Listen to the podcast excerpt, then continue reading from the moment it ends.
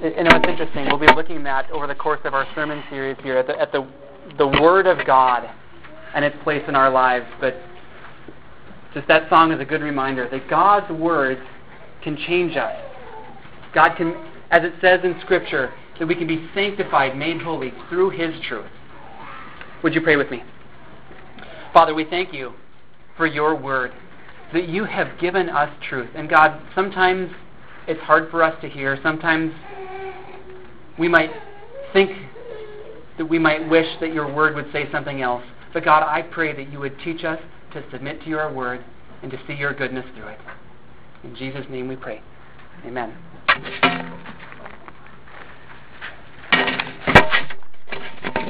I want you to think of something that you enjoy. Something that hopefully that's not a sin, but also maybe not something that's like super spiritual, like like worshiping or praying if, if you can think of it in these terms, I don't, I don't think there's anything that's actually neutral, but think of something kind of in that neutral category, something that you enjoy. Like for me, I'm picking drinking Mountain Dew. That's mine. So it's something that you enjoy. Maybe it's watching football, maybe it's hunting, maybe it's woodworking, maybe it's sewing, maybe it's something else that you women like to do. I don't know. Whatever. Think of something in your mind that you really enjoy. Now, what if God said to you, I want you to stop that? Want you to give it up. No more Mountain Dew. You can't even drink Mellow Yellow either. Not, no cheap substitute. Um, what would you say if God said that to you about that thing that you enjoy? He said, I don't want you to do that anymore. Well, I'm sure there'd be lots of thoughts running around in our minds hopefully we would all at least have the thought running through our mind of saying, well, yes, God, okay, if you want me to give that up, then okay, God, I'll do that. But I can also imagine that we might have some other thoughts running through our mind. Thoughts like, but I don't want to. Or thoughts like, but come on, it's not all that bad. Like, Mountain Dew, come on, lots of people drink lots of other things. Can't I just have one? And then we might start to justify it and start to say, well, okay, I know God said that, but maybe if I just cut back a little bit. Or, you know, maybe, uh, yeah, not drink it quite so often. Or we, But we might start to play this mind game with what God has clearly spoken. Now, the question I want you to consider over the next four weeks, we're doing a four week sermon series entitled, Did God Really Say? And the question, there's a couple of them I want to ask right away. How do we respond to God's word? And if God tells us something, do we take him at his word? I'll, I'll, repeat those two questions. How do we respond to God's word? And if God tells us something, do we take him at his word? Today we're going to look at two very short passages in the book of Genesis. We're going to look at a command from God, and we're going to look at how Adam and Eve responded to that clear command. Then over the next three weeks, we're going to take the lessons that we've applied, that we've learned from this message, and we're going to apply them to three very controversial topics in our day and age. The topics are hell, sexuality, and abortion. Now, am I trying to stir up a hornet's nest here? Is that what it? No. In fact, I've been thinking about this sermon series for a long time, and I've actually been pretty hesitant to go into it. But at the same time, the reason that I've finally decided to do this sermon series is because I believe that there is truth from God that we need to hear. And it's kind of funny. Uh, you watch any news show, and they'll they'll tell you what evangelicals believe, even if even if they're not evangelical, they'll tell you what evangelicals believe. And there's kind of this caricature out there. But I want us to look at God's word. We don't we don't get our theology off of cable news. We get our theology from God's word. And we don't use our theology to, to bash people or to push anything down somebody's throat. No, what we want to do here is we want to hear what God has said, what God has clearly spoken, and then accept it as true. So if God has clearly spoken, how will we respond? Let me use another analogy here. I think this is one I've shared here before, but I like this one. I was a, a young boy, and my friend Michael was moving across town from one house in Fergus Falls to another, and they invited me over to help pack up. And, and in hindsight, I think I understand what they were doing. They were trying to make their son busy with me while the, the adults did the real work. But we were supposed to pack up the toys, and uh, you know what that means. You, you play with the toys, and then you throw some in a box, then you play with some more. And I saw one of Michael's toys there that I'd never seen before. It was a set of toy handcuffs. And, and I was holding them, and I kind of had this grin on my face, like, I want to play with these. And Michael said to me, Eric, don't put those on. I don't have the key for them. And, and I'm thinking in my mind, yeah, right. Come on. Who would have toy handcuffs and wouldn't have the key? And big smile on my face. I put them on my wrist. And he says to me, Eric, why did you do that? I really don't have the key for that. And then all of a sudden just hit me like, whoa, what have I done? I have just handcuffed myself, literally handcuffed myself, injured myself because I just didn't listen to the clear word that my friend had clearly told me. Only injured myself. Now, one of the points that I want to make during this sermon series is that we injure ourselves if we don't take God at His word. If God has clearly said something, we need to listen. And my big idea for today then is simple from here. We must take God at His word. We must take God at His word. When God says something that we might wish that He hadn't said, we're tempted to find another way. We're tempted to say, oh, but I think I can still do this, or I can still go that direction. We might think that we can chart our own course, but I want to show you that there is no benefit to going our own way, and that we only endanger ourselves if we reject or disregard God's word. So, to start off our series, we're going to look at a simple command from God to Adam and Eve, and then we're going to analyze their response. So, first, what we're going to do, we're going to, we're going to walk through the two passages, and then we'll analyze what went wrong, and then we'll apply it to our lives. And I've, I've got that written out in your bulletin there, that, that course that we're going to chart today. But just a little context, and I think you all know this, but we're, we're reading in Genesis 2 and 3, and that's just after God had created everything. Created the universe, created Adam and Eve, created the Garden of Eden, and put Adam and Eve in there. And he said, it's, it's this wonderful place, and I'll walk with you there. But he gave them one command. And then after that command, we see the serpent come on the scene. And it's kind of interesting in chapter 3, verse 1, the serpent just kind of appears on the scene, and it doesn't really describe who he is. Although we, we now know from hindsight, looking back, that the serpent is either the devil or at least an agent of the devil, and, and I would say probably the, the devil himself. Okay, so let's read it. Genesis 2 16 and 17. This is God speaking to Adam. And the Lord God commanded the man, You are free to eat from any tree in the garden, but you must not eat from the tree of the knowledge of good and evil, for when you eat of it, you will surely die. Then we fast forward to chapter 3, verse 1, and I'll read 1 through 6. Now the serpent was more crafty than any of the wild animals the Lord God had made. He said to the woman, Did God really say you must not eat from any tree in the garden? The woman said to the serpent, We may eat fruit from the trees of the garden. But God did say, You must not eat from the tree that is in the middle of the garden, and you must not touch it, or you will die. You will not surely die, the serpent said to the woman. For God knows that when you eat of it, your eyes will be opened, and you will be like God, knowing good and evil. When the woman saw that the fruit of the tree was good for food and pleasing to the eye, and also desirable for gaining wisdom, she took some and ate it. She also gave some to her husband, who was with her, and he ate it.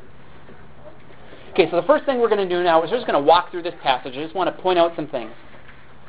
In 2:16, God told Adam that he could eat from any tree in the garden. And the word eat is repeated here in the original Hebrew. Now in Hebrew they didn't have bold or italics on their computers for some reason, so when they when they had to emphasize a word, they just repeated it. And and here God said, You can eat, eat any tree in the garden. He's saying, Go ahead and eat, eat. It's there for you. I want you to eat. And then in 217, God added one stipulation, saying that Adam must not eat from the tree of the knowledge of good and evil. He said, or else you will die. And here again, that word die is repeated. So just like he said, eat, eat in, chapter, in verse 16, now he says, you will die.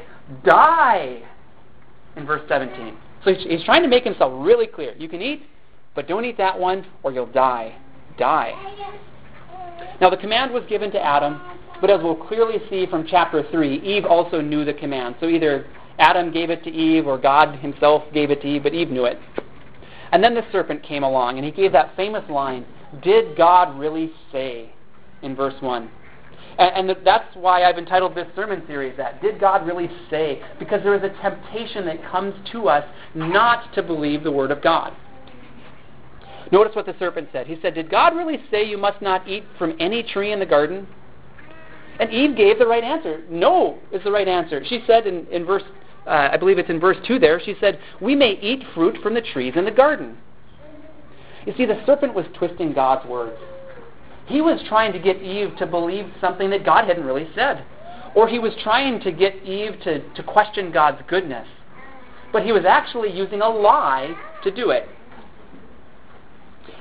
Now, Eve at this point is right to correct the serpent. She added that there was one tree in the middle of the garden that they weren't supposed to eat from. She also said that they weren't supposed to touch it. And some people make a big deal out of that, that she added that in, saying that she added to God's command. And I don't make such a big deal of that just because we don't know. It's possible that God actually did say that to her and it's just not recorded in Scripture. But we'll, we'll just move on from that point. Uh, but she's right. So far, Eve is holding her ground. She said, God said we could eat from the trees, but not from that one tree. But then the serpent started to play on Eve's desires. First of all, he tried to convince Eve that she wouldn't die if she ate.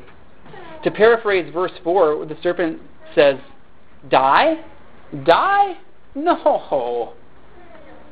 God said in 2:17, "You will die, die." and the serpent comes and says, "Die, die." No, no, no, no, no. That's not going to happen. And then the serpent added another part in verse 5. For God knows that when you eat of it, your eyes will be opened, and you will be like God, knowing good and evil. And you know what? Everything he said in verse 5 is true. Everything there. We'll, we'll see. In verse 7, it comes true, and in verse 22, it comes true. So, verse 5, Satan, the serpent, was actually telling the truth there. But the serpent was using that age old trick of mixing the truth with a lie. He emphasized the fact that the fruit was good for gaining knowledge, but he had already lied about that part, about them not dying. So he played on their emotions. He said, when he was talking about it being good for knowledge, he said, Don't you want that? God told, himself told you that this tree is good. For gaining knowledge of good and evil. Don't you want that? Don't you think that God is being a little bit uh, ungodlike in saying that you shouldn't have that? Satan appeals to our desire for good things, our desire for pleasure. And I would say here that the, the serpent made a good argument in verse 5. But here's an important lesson that we need to learn, and this is one that I want you to carry with you as we go on the next three weeks of this series. That just because an argument has one good point, it doesn't mean that the whole argument is valid. Especially when we see like this one that is based on a lie. And that, that lesson is going to be important as we move on to the topics of hell and sexuality and abortion. Because the people who disagree with us, they'll have lots of good parts of their arguments, but I want us to see what God has said so that we can base our arguments in, in truth. And by the way, when I say argument, I don't mean that we should argue either. I'm not suggesting that we use these to beat people over the head. I'm just saying that we should know what is true and be rooted in what is true. For some reason, which we'll get into later in our next section, Eve took the fruit. And then she gave some to Adam. And by the way, the Bible blames both of them. Sometimes in the New Testament it, it, blames Eve as the one who took the fruit, but sometimes in the New Testament it blames Adam as the one who took the fruit. And I would add to that that we're at fault too, that we can't just look back at them and say, oh man, they messed it up for us. I'd be living in paradise if it weren't for Adam and Eve. No, because we have proven, every single one of us, by our sins, by our choices, that we're sinners too. And there were consequences for Adam and Eve's actions. In the part of chapter 3 that we didn't read, I'll just list a few of them. In verse 7, Adam and Eve became ashamed of their nakedness. In verse 10, Adam became afraid of God. And then in verses 15 to 19, we see the, the huge, dramatic negative effects of the curse that God brought about as a result of sin. It was the punishment, including things like pain in childbearing, marital tension, painful toil in work, and death and that last one, death, I believe, is both a physical death and a spiritual. It's physical in that now our bodies degenerate and die. And it's spiritual in that our sin brings about a separation from God.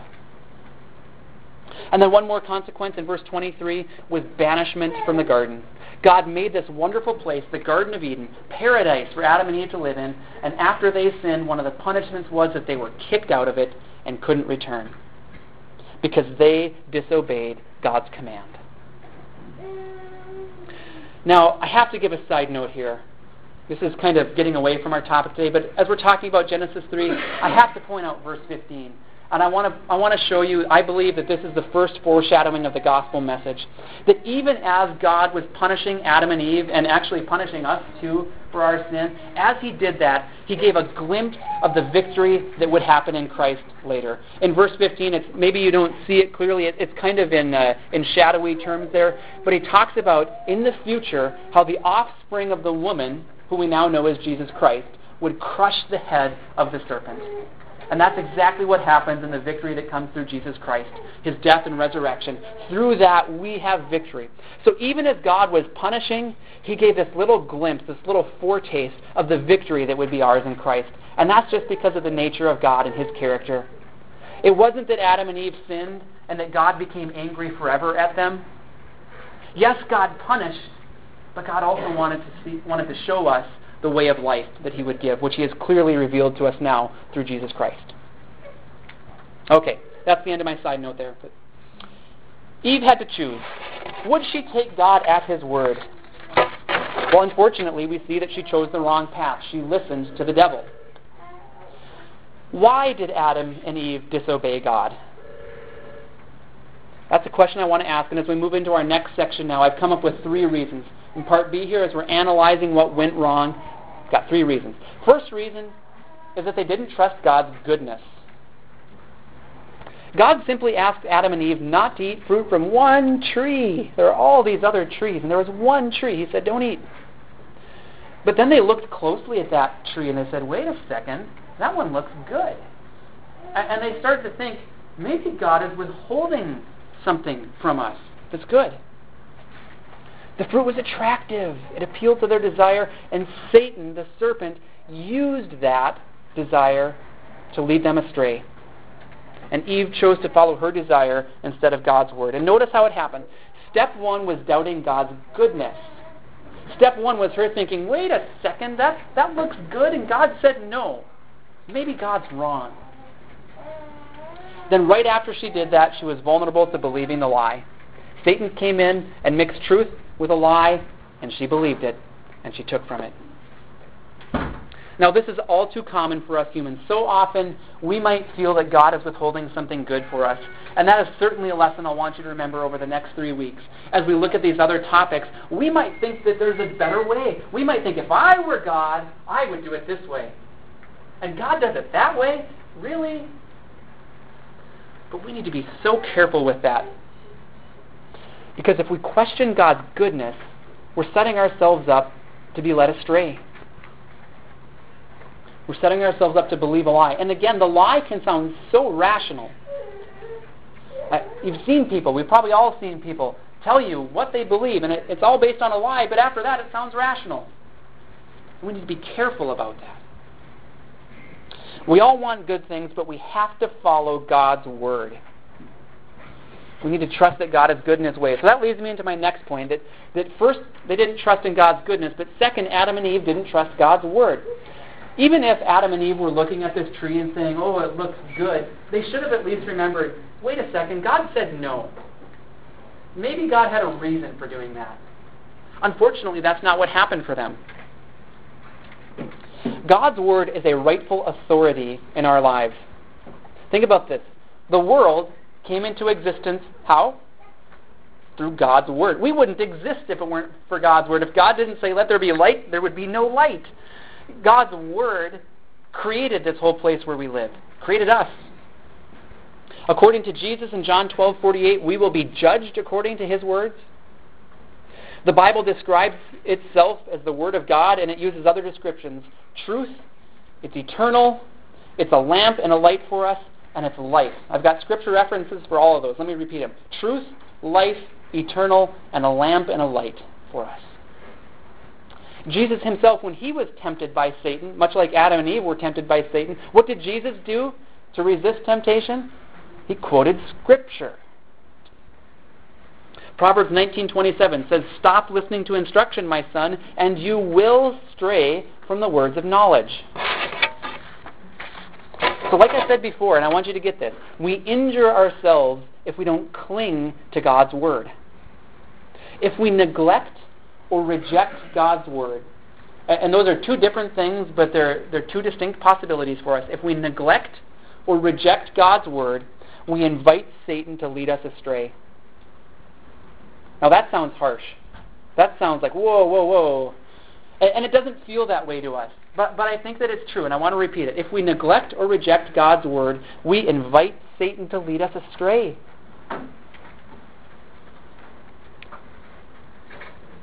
It might feel to us like we're just trying to go our own way.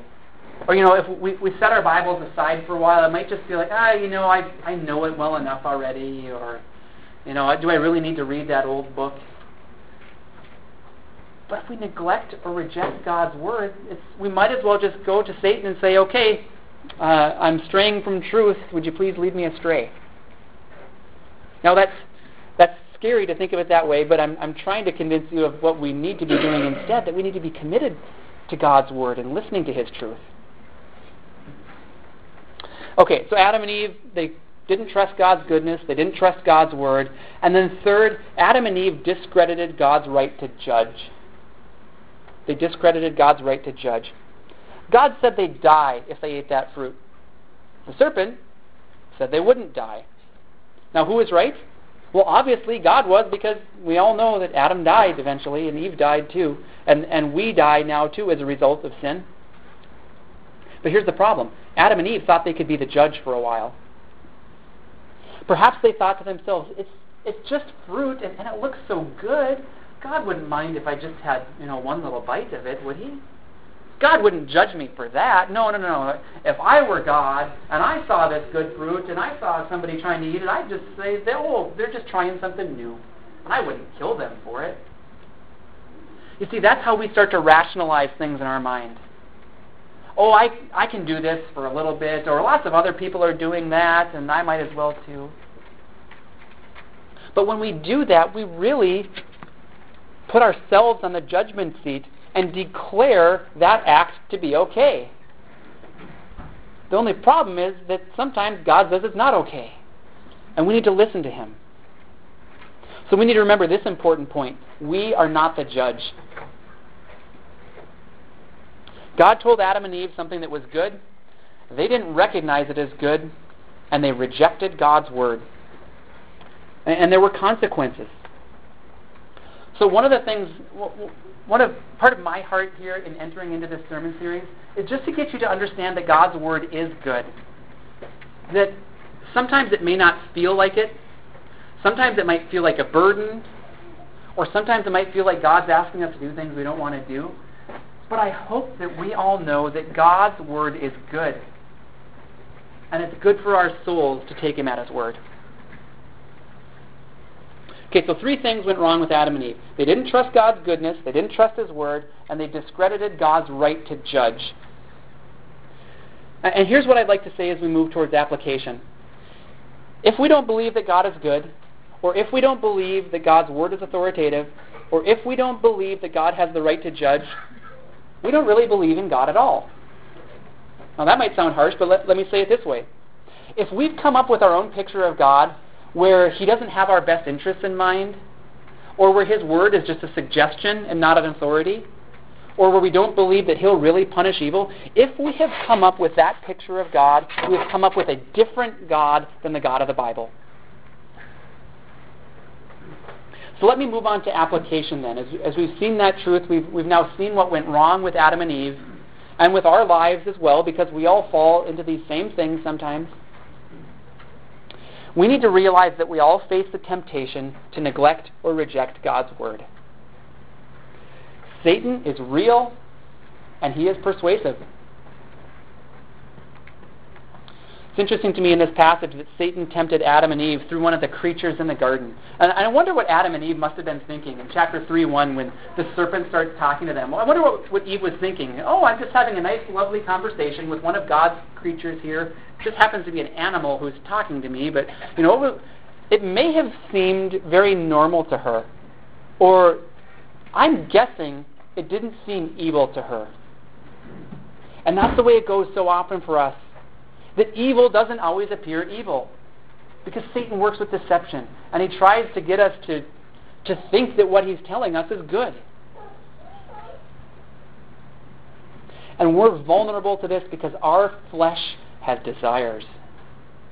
And when Satan starts to pick out one of those desires and twist God's word and try to get us to believe something, we can be in trouble. God's word helps us distinguish between truth and error. We're not left alone. It's not that Satan tempts us and he comes up with these wonderful arguments and we're helpless. It's not like that. God has given us his word so that we can stand strong and resist the devil. So we need to take God at his word. Uh, this next line I put in your bulletin if you're trying to fill out the blanks here, but it's an oxymoron to claim to have faith in God yet disobey his commands. It's an oxymoron, something that, that just doesn't fit together. It's an oxymoron to claim to have faith in God yet disobey his commands. Remember, we studied 1 John just a little bit ago, and in chapter 5, verse 3, it says, This is love for God, to obey his commands. If we don't obey God's commands, we don't love Him, and we don't have faith in Him. Now, there are parts of God's Word that some people don't want to obey. And, and we might be thinking about, you know, pointing our fingers at other people out there who don't want to obey God's Word, but we need to be careful because this can be us. When our desires get in the way, this can be us not wanting to take God at His Word. So we need to listen to God's Word and we need to trust in His goodness. Do we know better than God? No. That's, that was Adam and Eve's problem, and it's our problem too. Sometimes our desires are so strong, and we want to chart a course that's different than what God has for us. The theologian David Atkinson said, The serpent touches us at the one thing in our lives where we would rather God did not trouble us. I had to reread that when I looked at it because li- listen to the listen to it again. The serpent touches us at the one thing in our lives where we would rather God did not trouble us. So that the serpent is picking out things in us that he knows that we might have trouble with before God. Satan knows our weaknesses, and he is going to lie and twist and deceive and try to get us to follow the wrong path. And he'll do it at a point where we're going to be vulnerable before God. Satan always offers us something that might look good, but he never has the power to produce it. God, on the other hand, knows what's best for us. And faith means trusting in God even when we think we might have a better way. So, do we trust in God's goodness? Do we trust that the things that God tells us are actually for our good? That's going to be an important question to remember, especially in a couple of weeks when we talk about sexuality. Are the things that God has told us to do and not to do good for us? Anybody who's ever faced temptation knows that there's a temptation to take something that might feel good, but we need to be careful about listening to what God has said. So, do we trust God's Word? And I'm not asking for a, a show of hands here or for a yes right now. I, I'm asking something deeper. I'm asking whether we're going to go the extra mile to get to know it and whether we're going to humble ourselves before it. Think back to Eve's response in verse 1. The, the serpent in verse 1 tried to trick her. What could have Eve done? Well, a couple things she could have done. She could have gone to Adam and said, Honey, uh, there's this talking animal here that's trying to ask me about uh, this fruit here. What was it, honey, exactly that God said specifically about the, the stuff that we could eat and not eat? And then Adam could have reminded her. Or Eve could have just gone right to God. It looks like they had clear, unhindered fellowship with God at that point. She could have just gone to God and asked Him. It's the same thing for us. If we're on a course and we don't know that it's right or not, we can go to God. We can go in prayer and ask Him. We can go to His Word and search His truth. Or we can go to a trusted Christian friend and ask them to help us. Or some combination of all three of those things. But whatever the case, we need to be humble. We must not assume that we know what's best. Humility goes a long way in our walk with God. And that's why I'm such an advocate of daily reading God's Word reading God's Word and asking Him to show us His ways, I think, is one of the greatest acts of humility. For us to go before God, open our Bible, and say, Okay, God, this is your truth. Show me how to live accordingly. I think is one of the most humble things that we can do. It's good for us to take time to get it right. That's again why I encourage you to read from God's Word daily. And if you're not in that habit yet, I'd say just start small, maybe five minutes a day or one chapter a day. But get in the habit of reading God's Word daily. Because remember, the, the two dangers here are that we would neglect or reject God's Word. If we're committed to God's Word, we won't neglect it. If we're committed to daily getting into God's Word, we're, we're not going to neglect it. And if we're humble before God's Word, we're not going to reject it. So making that plan to get daily in God's Word and then humbling ourselves before God's Word is the way that we remind ourselves to listen to Him. God has a good plan for us, and we will know it to be good if we follow Him. And, and think about God's good plan. If we take the 30,000 foot view of the Bible, God created paradise, but we messed it up with our sin. And I, I say we because we, just like Adam and Eve, sinned. But God, in His goodness, wants to redeem us, to save us, to make us holy so that we can live with him now, and he wants to he, he gives us a promise of eternal life for all who follow him, so that we can live with him forever. His plan, even though he knows that we messed up, is for us to be made right and to be with him forever. We need to listen and submit. Satan is ready to deceive us at any turn. But we can't just blame him because we know that God has given us his word so that we can follow him. And I have every reason to trust God's Word. Now, I, I haven't gotten into much of that today about why we can trust God's Word, but I'll just say one piece of it right now. That if you commit to being regular in reading God's Word and humbly submitting yourself to it, you too will see that it's good. I guarantee you that. I've been reading God's Word on a daily basis now for about 20 years, and I know that His Word is good. The more I read it, the more I know it to be true that the God of the universe has revealed himself to us. He's revealed truth to us so that we can know him and live in the goodness that he wants us to live in and to experience the blessings that he wants us to experience. The danger is that instead of trusting in God and his good plan and the authority of his word, that we would choose our own course and live according to what we think is best. That's why we're going to look at the topics of hell, sexuality, and abortion in the upcoming weeks. Because we don't know what's best. We need to listen to what God says. Now, the good news is that we can live in the blessings of God if we follow Him rightly and take Him at His word. So, would you pray with me? Father, we praise you again that you have revealed yourself to us. Jesus, we thank you that you came to reveal the truth of God to us, that you came also to save us from our sins, that we might have eternal life by giving our lives to you. And God, I pray that every one of us would follow you, that every one of us would know you and love you and walk with you, and that even on a daily basis that we would be submitting ourselves humbly before you, but reading your word and applying it rightly in our lives. Teach us how to do that, God. Teach us not to trust in our own ways, but in your ways, and to believe that you are good and that your word is good. And may we submit to you, God. In Jesus' name we pray. Amen. Now, just one final note here before we close. Uh, as we're going to get into these next three topics in the next three weeks, my intent is not to make anybody feel bad about anything that they've either done or believed in their past. That's, that's not my point at all. My point is to simply show the truth of God so that we can embrace it and moving forward live according to the truth. So please know that's my heart, and, and uh, I'll be praying for you, and uh, would you also please pray for me as I address these topics in the coming weeks? So. Uh,